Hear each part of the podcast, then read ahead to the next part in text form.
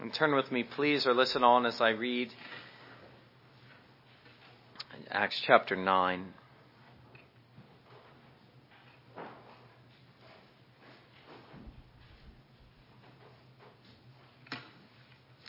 Acts chapter nine, verses ten through twenty-two. So we look at Saul's conversion under three sermons. And then from there we will look at Cornelius. So now the second uh, sermon text on this conversion of Saul the persecutor. Acts chapter nine, verse ten. Now there was a certain disciple at Damascus named Ananias, and to him the Lord said in a vision, Ananias, and he said, Here I am, Lord. So the Lord said to him, Arise and go to the street called Straight and inquire at the house of Judas for one called Saul of Tarsus. For behold, he is praying, and in a vision he has seen a man named Ananias coming in and putting his hand on him so that he might receive his sight. Then Ananias answered, Lord, I have heard from many about this man, how much harm he has done to your saints in Jerusalem, and here he has authority from the chief priests to bind all who call on your name. But the Lord said to him, Go, for he is a chosen vessel of mine to bear my name before Gentiles, kings, and the children of Israel. For I will show him how many things he must suffer for my name's sake. And Ananias went his way and entered the house, and laying his hands on him, he said, Brother Saul, the Lord Jesus, who appeared to you on the road as you came, has sent me that you may receive your sight and be filled with the Holy Spirit. Immediately there fell from his eyes something like scales, and he received his sight at once. And he arose and was baptized. So when he had received food, he was strengthened. Then Saul spent some days with the disciples at Damascus. Immediately he preached the Christ in the synagogues, that he is the Son of God. Then all who heard were amazed and said, Is this not he who destroyed those who called on this name in Jerusalem, and has come here for that purpose, so that he might bring them bound to the chief priests? But Saul increased all the more in strength and confounded the Jews who dwelt in Damascus, proving that this Jesus is the Christ. And let us pray together. Holy Father, we thank you once more that Jesus is the Christ. We thank you that you showed it to Saul, and though he fought it, he kicked against the goads, you overcame his stubborn will. So you have us. And we thank you that even today you're still showing us that. And you're showing us the wonder of your grace in a sinner's life. Help us to see it once again, and the place of the church in it all. We ask it in Jesus' name. Amen. Well, as I've been saying, we find ourselves in the, in a, the midst of a series of conversions. Four conversions, we could say. There is Simon's conversion, there is the Ethiopians, there is Saul's, and then there is Cornelius. Now, you might say something was wrong with what I just said, and I'll acknowledge that in a moment. But let's just say there were four conversions that Luke pointed out to us. And here I would uh, note again, in light of that overall thrust of chapters, um, chapters eight through ten, or is it chapters seven through ten? It's chapters eight through ten. Chapters eight through ten for conversion. The, the, the overall impression that it is meant to have upon us, beginning with, here's where something was wrong, the false conversion of Simon. Uh, more and more I, I, I am uh, realizing, and I hope you realize, that there is a great importance in the fact that Luke places that first. Now, it did happen first in uh, in the history, but he chose to highlight it as well in the narrative in order to give us Uh, a distinct impression, in order to contrast the true with the false. Do we notice the essential difference between Simon and these other three? I'll tell you what it isn't. It's not that one professed faith and was baptized and the others were not. That is true of all four of them. All four were baptized. All four professed faith. All four came into the church. All four share these features in common. The difference, the essential difference, is that while all four enjoyed the outward, only three of the four enjoyed the inward. And that is the real point of this series of four conversions, one which was false. It's that the outward alone is not enough. Luke is making so much of the church in her outward uh, ordinances of preaching and baptism and church membership. And yet he wants us to see, again, that the outward is not enough. You can be baptized, you can profess faith, you can join the church, and still it can be said of you, as Peter said to Simon, I see that you are poisoned by bitterness and bound by iniquity. And sadly, sometimes the church does have to say these things by way of discipline. What really matters, as I've been stressing, and as I was stressing in Titus chapter three, and as Jesus was stressing to Nicodemus, who thought all was well because he was born a Jew, is that we are born again. You are born, uh, let us say, to Christian parents, something like that in the case of Nicodemus. That isn't enough, Jesus says. You have to be born again if you would enter the kingdom of God. You have to be washed. You have to be renewed with the Holy Spirit. In other words, you've got to experience this inward change, this inward lasting change, the new birth, the new creation in Jesus Christ. That's what a Christian is. And ideally, the church is full of such people. It is that which gives us a place in the church. Listen to what Jesus says to Paul in the way Paul, and we'll come back to this, the way Paul recounts it in Acts chapter twenty-six. I think this captures the point very well. He says, in commissioning Saul, beginning in verse seventeen, I will deliver you from the Jewish people as well as from the Gentiles, to whom I now send you, to open their eyes in order to turn them from darkness to light and from power to, uh, of Satan to God, that they may receive the forgiveness of sins and an inheritance among those who are sanctified by faith in me. There Jesus is stressing to Saul, who soon would be called Paul, the inward blessings of salvation.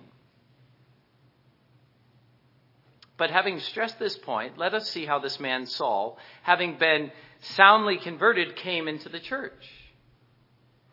And what I want to do here is to look at both sides of this. First, the church receives Saul, and then uh, and then second, Saul joins the church. So first, look at the church receiving Saul. Do we appreciate the scandal of this? That this man, Saul, had joined the church, or rather, uh, from the standpoint of the church, that she had received him. How difficult it was for these disciples to do that. And yet, I would also say, how clarifying.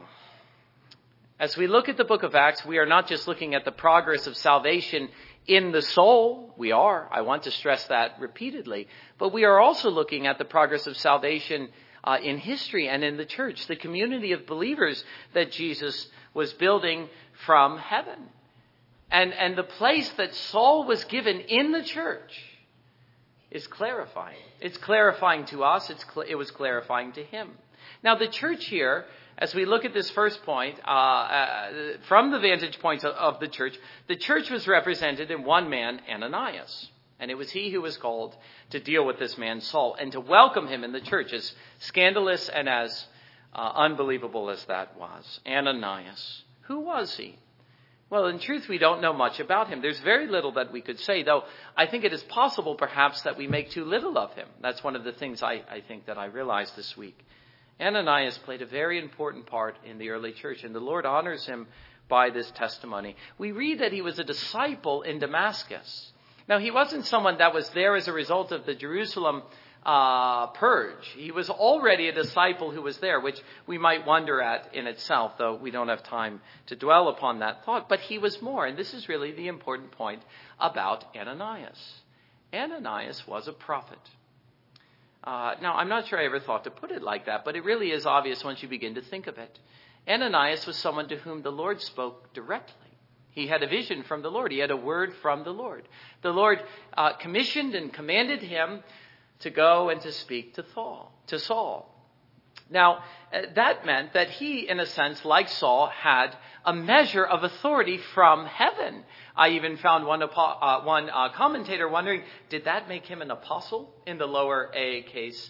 Uh, I don't know, and neither did he. We can't be sure. At the very least, we see this measure of authority uh, from the Lord, which gives not only Saul authority in the church, but Ananias. And it explains his place in the narrative.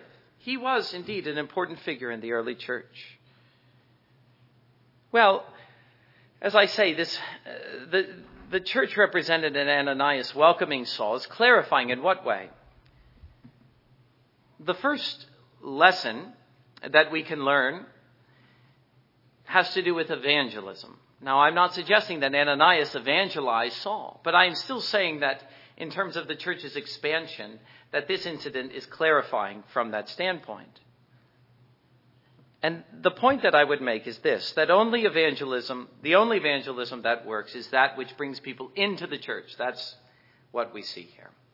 The goal of evangelism should always be conversion, but following this entrance into the church.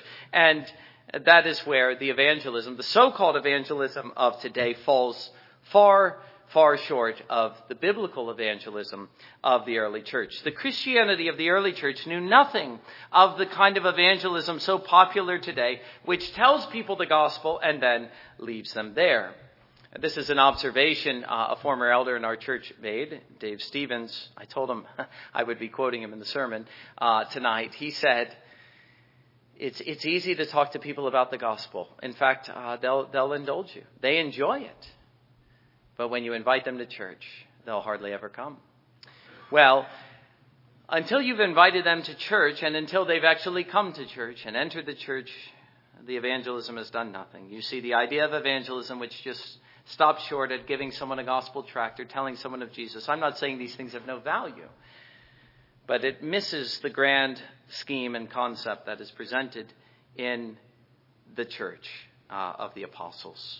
Until the people we evangelize come into the church through baptism, and until the church receives them as disciples, there has been no evangelism at all. At least not in the sense of producing legitimate outcomes. But another lesson that we could learn about evangelism is that true evangelism, only God can make a convert. The work of conversion is a sovereign work of God in the heart of a sinner. Man cannot do it. The preaching of men only excited animosity in the heart of Saul. Only God could change him. Only the voice of Jesus had the power and the authority to convert this sinner to himself. And that also is how we should think about evangelism, not only as its goal being bringing people into the church, but also in terms of how that goal is achieved. True results, which is what conversion is, do not depend on us. We cannot produce them. There is no mechanism, there is no scheme that is effective from the standpoint of man. The only scheme that's effective is God at work in the soul. Not even the apostles themselves could produce converts. Only God can make someone a Christian. Only God can turn a God-hater into a God-lover. Now, how does he do it? How does God work in the soul of man? Well, he does so admittedly, and I don't mean to belittle this in the, light, in the, in the slightest. He does so through the efforts of men. Ordinarily. And we even see that in Saul's case. Even though Jesus uh, immediately speaks to the soul of Saul and gives him a vision of his own glory, even following that, as the episode unfolds, he uses Ananias to help him. And so we see even in Saul's case, he uses men. But the results, I'm saying, depend upon God entirely. The results of evangelism do not depend upon man. They depend upon God solely. Only God can make true Christians. But having done so, we see that God deals sovereignly with the soul in conversion. He speaks authoritatively to the soul. He makes men's, men Christians. But in doing so, he equally speaks to the church. You see, he's speaking to men. He's saving men. So he's speaking to the church. That's the picture here. And that's the value of seeing this interplay between Saul and Ananias, this new convert, and the church. In speaking to the church, he speaks with the same authority. He has a message for Saul, the new convert, but he also, you notice, has a message for the church, Ananias. He's speaking to both. And so it's his authority that matters in all of this. And the question we have then is, what is he saying to the church? And that's the second point of the second lesson with respect to uh, the church. And that is, he says to Ananias, arise and go. We notice he's reluctant, but the Lord does not accept his refusals. I mean, Ananias. In other words, the lesson here is that there must be an openness to the kinds of people that the Lord will save. That's one of the surprising, that's one of the amazing, and even I would say the heartwarming things that we see in the early chapters of the early church in Acts. Again, we notice it's not for us to say. We don't get to decide who's in the church. We don't get to decide the kinds of people who will be in the church in the years to come. We recognize once more that salvation is the Lord's work. And his message to the church is arise and go. Receive them as from me. In a sense, you realize that there is an element of risk in what the Lord is calling Ananias here to do. And what he may be calling us to do, we don't know. I'm not saying that there will be danger, but there may be. And is the church open to the possibilities? You see, Ananias wasn't sure. But he was willing, he was willing to assume the risk. What if Saul, it turned out, did kill him? We must realize that his reluctance is more or less inevitable. That is inevitable not only in his case, but in our own. Whenever the church is really facing the possibilities that the Lord puts before her, I am aware, uh, as an example, that at times such risks have cost disciples their lives. Not Ananias, but I can think of an instance in Turkey where uh, missionaries were evangelizing Muslims, and they went into their home, even as Ananias did here, and the Muslims had tricked them, and they, they bound them, and they killed them. I'm saying that there is an element of risk that Christians must be willing to embrace, because it is a matter of sheer obedience to the Lord.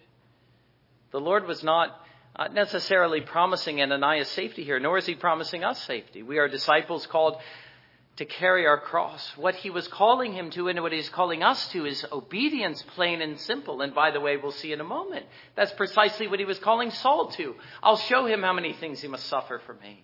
It's going to be painful. It's going to be costly. It will cost him many tears, much blood. I am calling him to obedience. Why? Jesus says, because I have the authority. I rule the church. I'm building the church. The question that confronts the church is, will we receive and embrace as brothers those whom he sends to us? Surely we realize that he isn't finished building his church. And there may be surprising eventualities. You know, the world is in so much sin and so much darkness. Do you think that the Lord is done saving sinners? Do you think that it is possible, perhaps, that he might take a notorious uh, sinner, living the kind of life that we couldn't even utter now, that he might take such a person, save him, and bring him into this church? Are you open to that? That's the kind of thing that the Lord was saying to Ananias here. Ananias is saying, Lord, I'm not so sure. And he says, this is what I'm calling you to do. And because he was a true disciple and a true prophet, he obeyed. No, the Lord isn't finished building his church. We should look uh, with anticipation at the kinds of converts we might find in the days to come. But then the question uh, becomes, how are we to welcome such people, the unlikely converts, the kinds of people that make us nervous, the notorious sinners, the scandalous ones? And there are four things that we see that Ananias does for Saul. The first thing is he speaks to him. He's, he's got something to say to him, which tells us, and this is a point of universal application, that the church always has a message for new people. Our interest is in sharing with them the message of Christianity. Our interest is in telling them, you know, if you're going to be a disciple along with us, it's going to be costly. You've got to count the cost. Jesus is making a claim on your life. Do you realize that? You see, he didn't make it easy. And from our, our understanding of the early church, they never did. If anything, it seemed they made it difficult. Recognizing the challenges of discipleship, they had a word for the new people. Number two, we see the value of intimacy. He goes to this man. He says, Brother Saul, imagine that. Brother Saul. The words must have been difficult to utter. And yet Jesus, Jesus had convinced him. This indeed was one of his. And he was able now not only to call him a brother who had just Uh, days before been the archenemy of the church, and he places his hand on him. Or let us assume he may have even hugged him. He embraced him. Brother Saul. That's the kind of welcome you see. The value of intimacy. What do we learn here? He calls him a brother. He touches him. What's he doing? He's saying the church is a family. and now you have a part in it, a rightful part. There is a warmth that you find in a family. We don't call each other brother, at least I hope we don't call each other brother because it's convention, or sister. We do so because there is a real feeling of love that binds the heart of a Christian to another that now existed in the heart of Ananias and the heart of Saul. That was the work, the miraculous work of the Holy Spirit in the heart of these two sinners. And in binding them together, he was building the church. That's the picture we have. And again, I just want to keep stressing, he's still doing it. Let us not sell him short in that regard. There are many sinners yet unconverted to whom our hearts will be bound as brothers.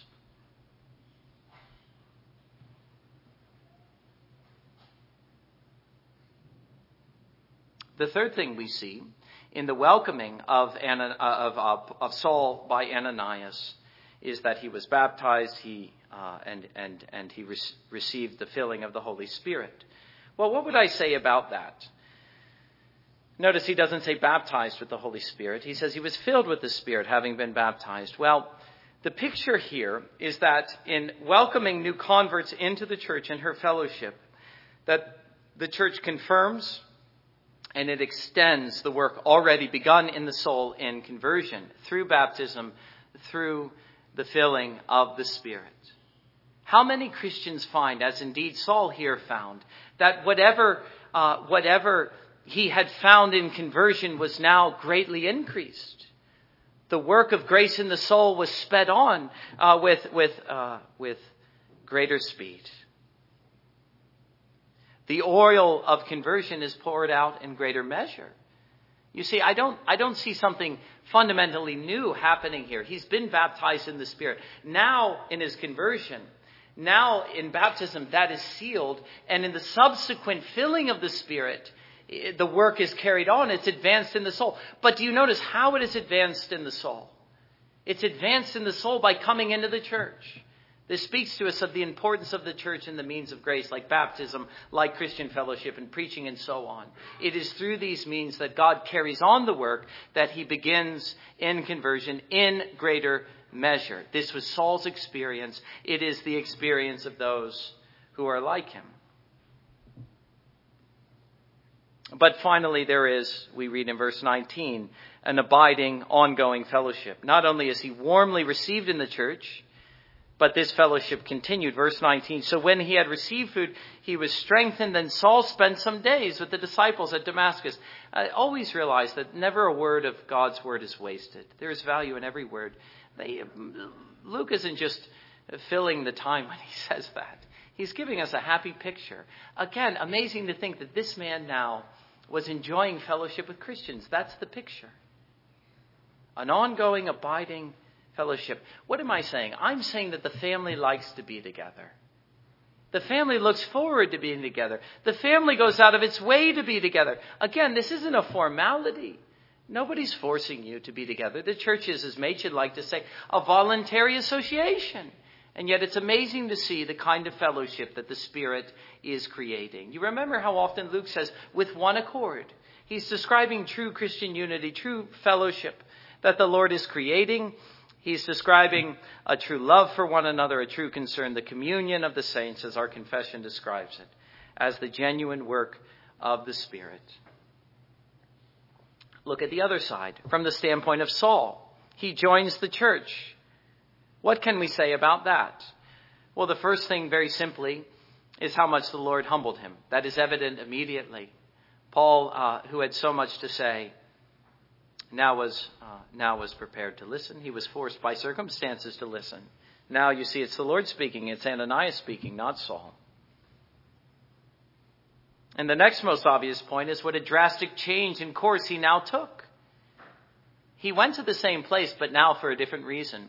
Instead of going to Damascus to the Christians, now that was his original charter, but instead of going there to round them up and throw them in prison or bring them back to Jerusalem and throw them into prison, he joined their ranks. And again, I just wonder, uh, has, has there ever been in the history of the church a more glorious conversion than that? A more glorious reversal? There are many, many. You can read of Luther and many others, but this, this really is to me and to many others the most wonderful changes that the Lord has ever wrought in the heart of a single sinner. He goes to kill them, He joins them, and as I'll later say, he's killed along with them. How clear it is that only God himself could have produced this change. It was almost impossible to believe, even among these Christian people. But in this, he must have become aware, both through the words of Ananias himself, as well as from the Lord's own calling of him, which we uh, have already seen in chapter twenty-six, of what the Lord told Ananias. Here's what he told Ananias, and he told Saul something very similar. Go, for he's a chosen vessel of mine to bear my name before the Gentiles, kings, and children of Israel. For I will show him how many things he must suffer for my name's sake. So he's a chosen vessel of mine. You remember what he says in Galatians chapter, chapter one. It pleased God, speaking of his calling. Remember, his calling as a Christian was also his calling as an apostle. His conversion was his call into the ministry. And what did he reflect about that? He reflected upon the call of God. The election of God. It pleased God, who separated me from my mother's womb and called me through his grace to reveal his son in me, that I might preach him among the Gentiles. Now, I, there's something else I want to say about those verses in a moment, but just see here that Saul was a chosen vessel. It's also interesting just to notice that word vessel. Didn't we consider that this morning? Here was, we might have thought, a vessel fitted for destruction, but he was, in fact, in the Lord's eternal decree, a vessel chosen for great usefulness in the kingdom of God. What was it that accounted for this man's place among the apostles? Solely this. He's a chosen vessel of mine, he says. And he was chosen for this purpose, he says to Ananias and also to Saul himself, to bear my name. He was to preach Jesus Christ before Gentiles, the apostles of the Gentiles. He was to do so before kings. Happily, we'll see that occurring later in Acts, even as we saw John the Baptist and Jesus doing in the Gospels, and as well to the children of Israel. Yes, he'd have something to say to them and about them in all of his ministry, the Jews. But he was also to suffer many things. Here was Paul's commission from the Lord. I've chosen you not only to preach, but to suffer. Again, he was the instrument, so he thought in his own mind, of bringing suffering to the church. But immediately now it was becoming clear in his calling that the Lord was calling him to suffer at the very hands he was seeking to bring others to suffer by. Amazing to see this reversal. And the Lord wastes no time in making this clear to him. Do we see that the real essence of his calling was the same as that of Ananias? He speaks to the new convert. He speaks to the apostle. He speaks to the church. And it is always the same message. It is that of obedience, plain and simple. That's what a disciple is. A disciple is someone Uh, to whom Jesus says, follow me, pick up your cross, and go with me all the way to the end. And he says, as Saul said to our Lord, yes, Lord, what do you want me to do? Whatever it is you're calling me to do, that's what I'll do.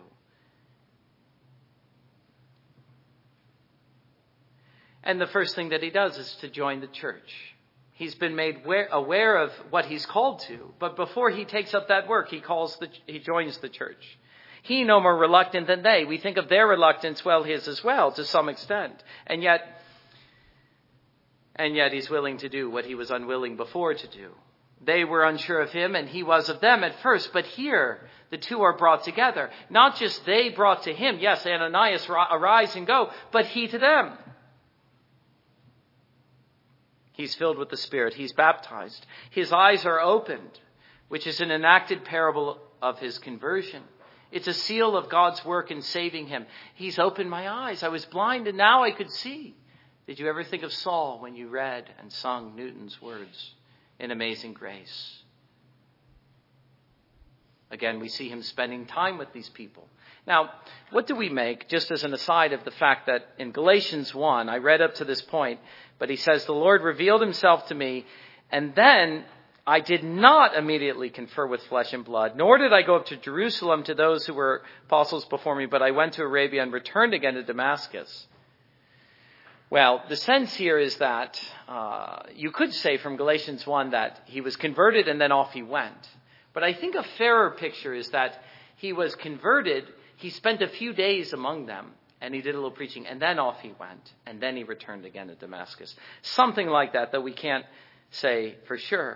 But the point is, in joining the church, what was clear to Saul and what was clear to the church and what certainly is clear to us is that he's a Christian now. And we're so used to speaking of him that way, but we really should wonder and marvel every time we speak of this man Saul as a Christian now, and to see him, well, to see him among the Christians in Damascus. Just as soon as God made him one, that's what he was, a Christian. Having been born again like the Ethiopian, he said, in essence, what's to prevent me now from having a place among the church? And the answer is nothing.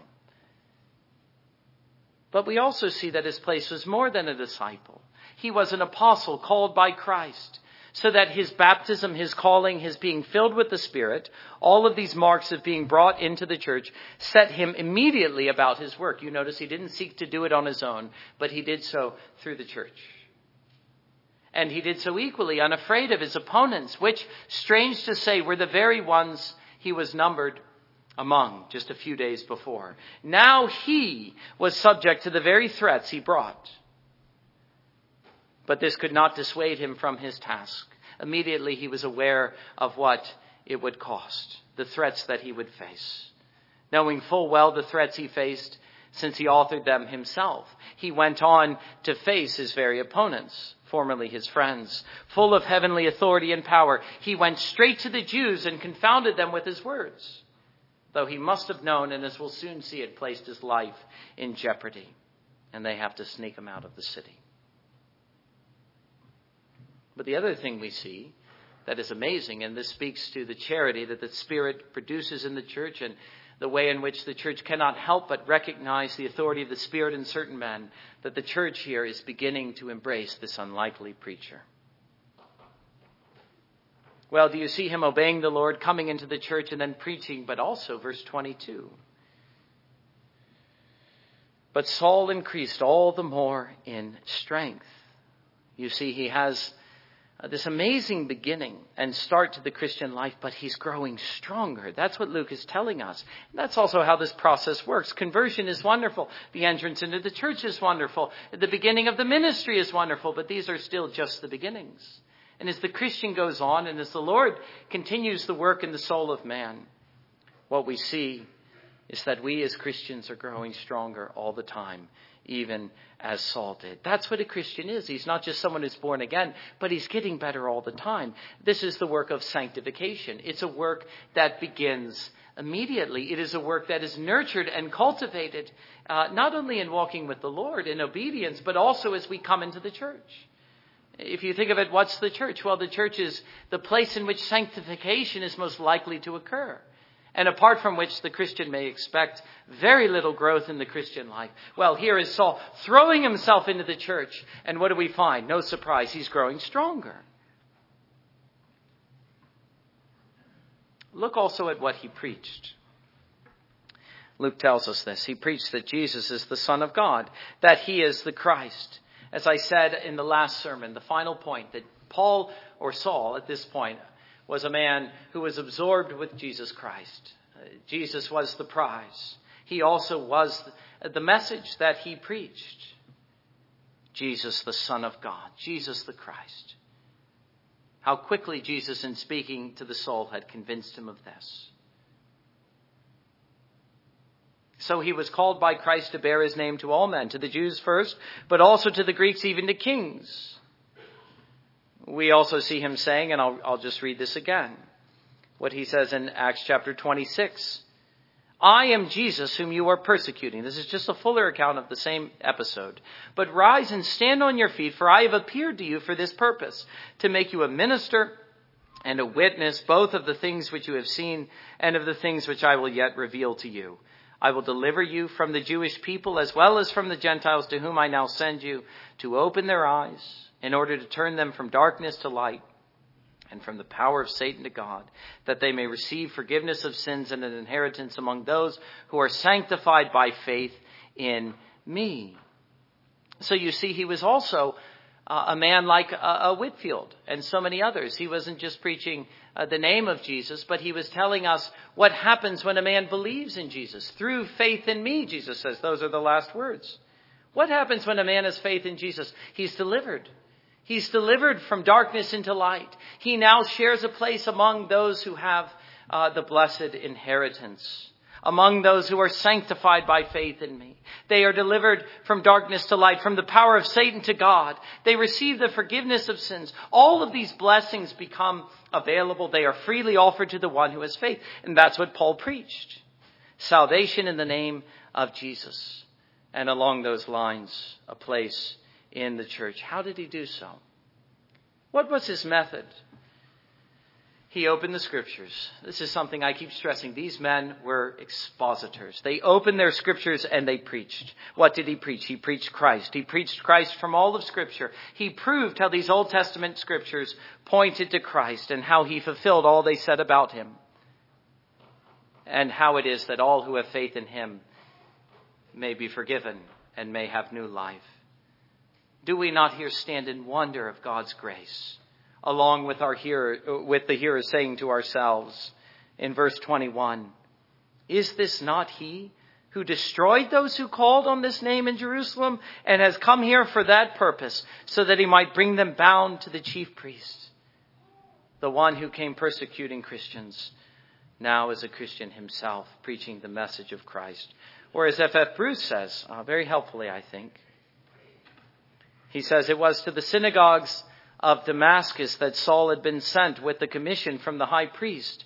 And to the synagogues of Damascus he went. But instead of presenting his letters of credence and demanding the extradition of the disciples of Jesus, he appeared as the bearer of a very different commission, issued by a higher authority than the high priest. And as a disciple and messenger of Jesus, he announced his master's claims. Do you notice the difference? I said it earlier, I'll say it again. He came with the authority of the high priest in Jerusalem. Now he came with the authority of another and a greater high priest. And still the church is to preach the same message on the basis of the very same authority. Jesus is the same today as he was then. He still has a claim on guilty sinners. That's why we call lost sinners to come and be saved. Equally, he has a claim upon his church. And so it is that authority that not only calls all men to himself, but which commands the church to receive all who do into the church, the authority of Jesus Christ himself. And the real test of any man's claim to be a Christian, or any church for that matter, is simply this: whether his authority is recognized and obeyed. That's what a Christian is. That's what a church is. A church is a place where Jesus' rightful claims upon his disciples are recognized and obeyed. And let me just say this in closing. He has not ceased to speak to men.